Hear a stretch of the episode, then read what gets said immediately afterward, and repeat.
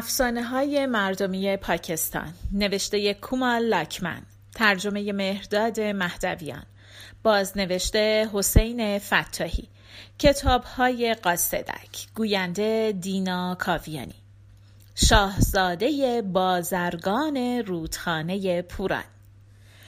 سالها پیش از زمان حکومت سومرایی ها رودخانه سند کمی به طرف شرق جاری بود. در اون زمان اسم این رودخانه پوران بود و در سواحل اون بندرهای زیادی وجود داشت. به همین علت ساحل رودخانه سند یا پوران یکی از مراکز اصلی بازرگانی بود. یکی از بندرهای معروف اون زمان هم بندر علی بود. یه روز یک شاهزاده بازرگان که اهل کشمیر بود. محموله های خودش را از طریق این رودخانه از کشمیر به کچ میفرستاد. شاهزاده همراه همسر و همراهانش سوار یک قایق تفریحی شده بود و روی آب رودخونه حرکت می شاهزاده قبل از این سفر به همه همراهانش هشدار داده بود که اگر کسی از دستوراتش سرپیچی کنه هر جا که باشن اونو از کشتی پیاده می‌کنه.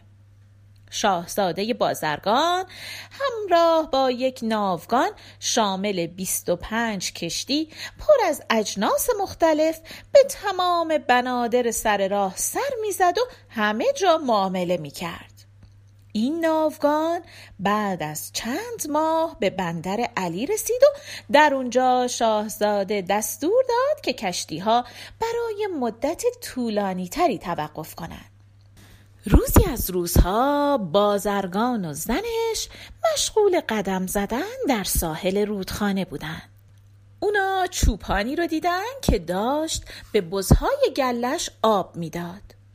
اونا یه چیزی دیدن که خیلی باعث تعجبشون شد. دیدن که چوپانم درست مثل بزهاش خم شده و داره با دهن از رودخونه آب می نوشه بازرگان به زنش گفت خلایق هر چه لایق. اگر اون از خانواده بهتری بود هرگز همچین کاری نمی کرد زنش جواب داد فکر نمی کنم اینطوری باشه. میگن یه مرد درست مثل همراهاش عمل می‌کنه. این پسر هیچ همراهی جز بز نداره.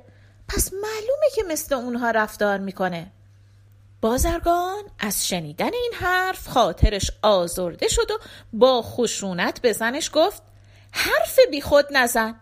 وگرنه به خاطر اطاعت نکردن از دستوراتم تنبیهت می‌کنم. زنم جواب داد قربانت کردم. حقیقت رو باید گفت. بحث داغی بین بازرگان و زنش در گرفت. نه بازرگان نه زن اون هیچ کدوم. یک ذره از حرفشون کوتاه نیامدن بازرگان که خشمگین شده بود رو به زنش کرد و گفت زن خودخواه چون داری از دستورات من سرپیچی می‌کنی باید تنبیه بشی. تو رو طلاق میدم. باید همینجا بمونی تا ادب بشی. بازرگان به تنهایی به طرف کشتی رفت. زنش فریاد زد. بازم بهت میگم که اشتباه می‌کنی. رفتار عجیب غریب این چوپان از تربیت خانوادگی نیست. به همراهانش بستگی داره. برو به جهنم. آرزو می‌کنم روزی برسه که مجبور بشی کفش های این چوپان رو حمل کنی. بازرگان توجهی به حرفهای زنش نکرد و به طرف کشتی رفت. ناوگان برای بازگشت آماده شد و زن بازرگان تو بندر علی باقی موند. اون زن عاقلی بود. همونجا تصمیم گرفت نقشهی بکشه و به اون بازرگان مغرور و از خود راضی درس خوبی بده. برای همین رفت به چوپان تعظیم کرد و گفت چوپان عزیز با من ازدواج می‌کنی؟ چوپان از اینکه می‌دید یک زن اشرافی اومده و به اون پیشنهاد ازدواج میده جا خورد. در تمام عمرش زنی به اون زیبایی ندیده بود. در خوابش هم نمی‌دید که همچین زن زیبایی با اون ازدواج کنه. خودشو نشکون گرفت چشماشو مالید تا مطمئن بشه که خواب نیست. بالاخره وقتی که زن زیبا تقاضاش رو تکرار کرد اون بدون معطلی گفت بله بله خانم محترم حتما چرا که نه؟ چوپان زن رو به کلبه درویشانه خودش برد. بعد خودش رفت تا بزهاش رو به طویله ببره. وقتی که برگشت قصه زن و مرد بازرگان رو شنید. با صدای آروم و غمگین به زن گفت من یه چوپان فقیرم نمی‌تونم شما رو خوشبخت کنم. اگه دلت می‌خواد تو کلبه فقیرانه من زندگی کنی حرفی نیست. اگرم بخوای به هر جا بری آزادی. من مانعت نمیشم. زن جواب داد من جایی نمیرم. می‌خوام با تو زندگی کنم. چوپان از شنیدن این حرف خیلی خوشحال شد. صبح روز بعد اونها به معبد رفتن و رسما عروسی کردند. به این ترتیب زندگیشون کاملا دگرگون شد. اون زن زیبا و جذاب و دوست داشتنی با مهربونی با چوپان رفتار می‌کرد. چند روز که گذشت زن گردنبند الماسش رو به چوپان داد و از اون خواست که بره و گردنبند رو به یک جواهر فروش بفروشه. بعد با استفاده از پولی که از فروش گردنبند به دست آورده بودند خونه رو خراب کردن و جاش یک بنای عظیم و مجلل ساختند مرد چوپان برای اولین بار در عمرش لباسهای مناسبی پوشید. چند روز بعد هم یک معلم استخدام کردند تا به مرد چوپان درس بده. برای نگهداری از بزها هم چوپانهای دیگه رو استخدام کردند. زن مراقب بود تا چیزی تو خونه حیف و میل نشه. زیر نظر زن بود که کلی ثروتشون بیشتر شد. در عرض چند ماه چوپان که هم معلم داشت هم یک زن خوب کنارش بود تبدیل به مردی جذاب و امروزی و باسواد شد.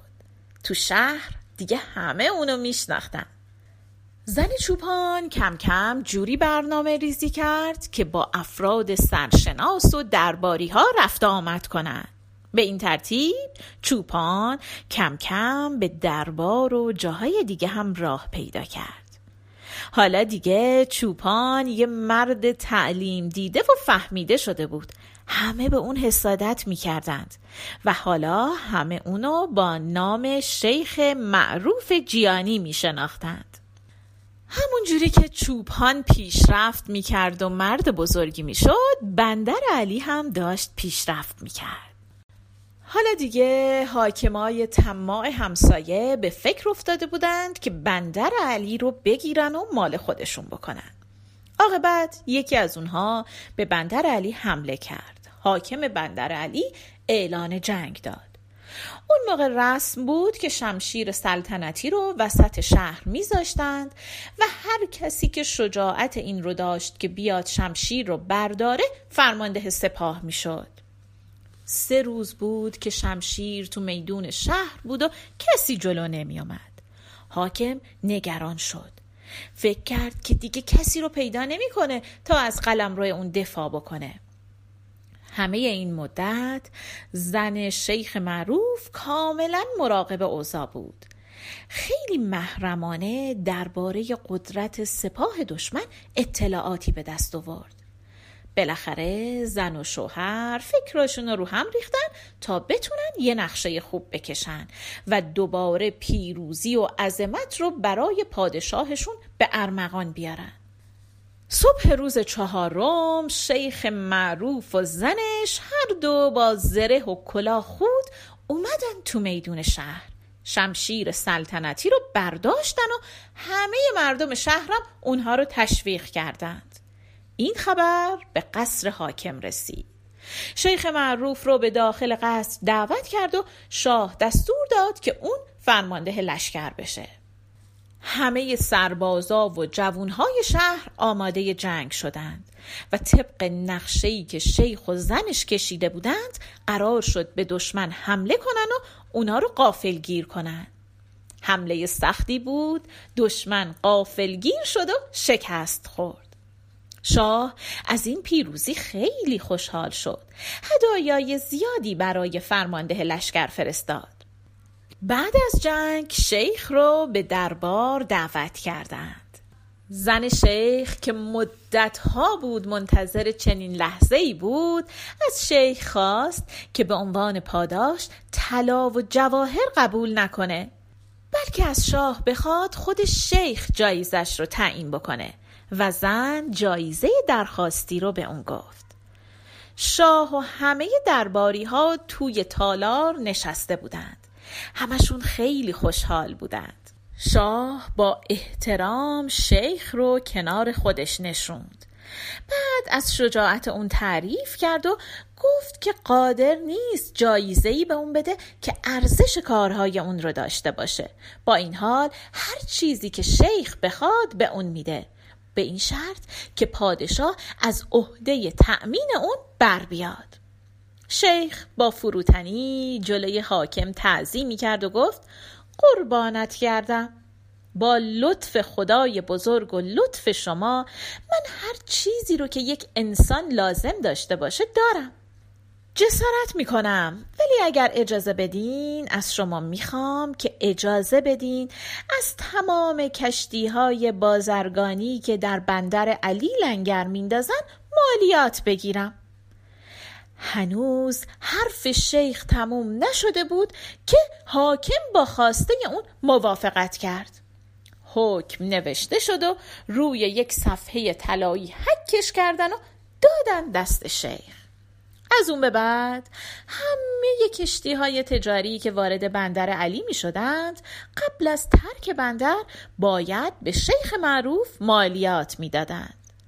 هر روز اسامی کشتی هایی که وارد بندر می شد آماده می شد و عصر اون روز این اسامی رو می‌دادن به شیخ بعد اون و زنش مبلغ مالیات هر کشتی رو تعیین می کردن. روزها و هفته ها و ماه ها گذشت تا اینکه یک روز کشتی های شاهزاده بازرگان کشمیری در اون بندر لنگر انداخت مالیات همه کشتی ها مشخص بود الا کشتی های شاهزاده بازرگان کشمیری. آخه زن شیخ معروف مالیات اون رو تعیین نکرده بود و تا یک کشتی هم مالیاتش رو نمی‌داد نمی‌تونست از بندر بره. چند روزی گذشت ولی زن شیخ اصلا اجازه نمی‌داد که درباره کشتی های بازرگان کشمیری تصمیم بگیرند شاهزاده بازرگان از بلا تکلیفی جونش به لبش رسیده بود. خواست که به خونه شیخ معروف بره و تکلیفش رو مشخص کنه. همین کار رو هم کرد. وقتی که بازرگان کشمیری به در خونه شیخ معروف رسید خدمتکار بودو بودو رفت پیش خانوم خونه تا ورود شاهزاده بازرگان رو به اون خبر بده. خانم خونم سری به طرف شوهرش دوید و چیزی در گوشش گفت. بعد شوهرش رفت که حمام کنه. خدمتکارها از شاهزاده بازرگان به خوبی پذیرایی کردن و اونو به اتاق کنار حمام بردند از اون خواستند که اونجا منتظر بمونه. وقتی شیخ معروف کارش تموم شد در حمام را باز کرد و پاش رو بیرون گذاشت تا کفشهاشو بپوشه. ولی دید کفشاش جلوی پاش نیستن و دورترن. خدمتکار مخصوصش رو صدا کرد. جوابی نیومد. زن خدمتکار رو صدا کرد. بازم جوابی نیومد. زن خودش رو صدا کرد. اونم جواب نداد. دوباره و دوباره و دوباره صدا کرد ولی هیچ کس جوابش رو نداد. مرد بازرگان که همه اینها رو می‌دید و می‌دونست که برای خروج از بندر علی باید اجازه شیخ رو داشته باشه بلند شد و اومد و کفش ها رو برداشت و جلوی پای شیخ جفت کرد. قبل از اینکه شیخ معروف بخواد تشکر بکنه یا معذرت خواهی بکنه زنش خنده کنان اومد تو زن تو طبقه بالا بود و همه چیز رو میدی درست همون لحظه ای که بازرگان کشمیری کفش ها رو جلوی شیخ معروف جفت کرد زن فریاد زد آه بازرگان مغرور ما این مردی که جلوی تو وایستاده رو می‌شناسی؟ حالا به من بگو حق با من بود یا تو؟ در این موقع شاهزاده بازرگان متوجه شد که اون رو با نقشه وادار کردند تا کفش های چوپان رو جلوی پاش جفت کنه. مرد از کار خودش پشیمون شد. برای همین با ناراحتی فریاد کشید. ای خانم جان تو سر حرفت بودی ولی بدون که روزهای گرفتن مالیات در بندر علی به سر اومده و به زودی هم تموم میشه زن گفت مهم نیست. ما حرس مال دنیا رو نداریم. فقط می‌خواستم بدونی که انسانها جوری رفتار می‌کنن که تربیت شدن. تو نباید به خاطر رفتار فقیرانه کسی اونو تحقیر بکنی. اینم ماجرای شاهزاده بازرگان رودخانه پوران.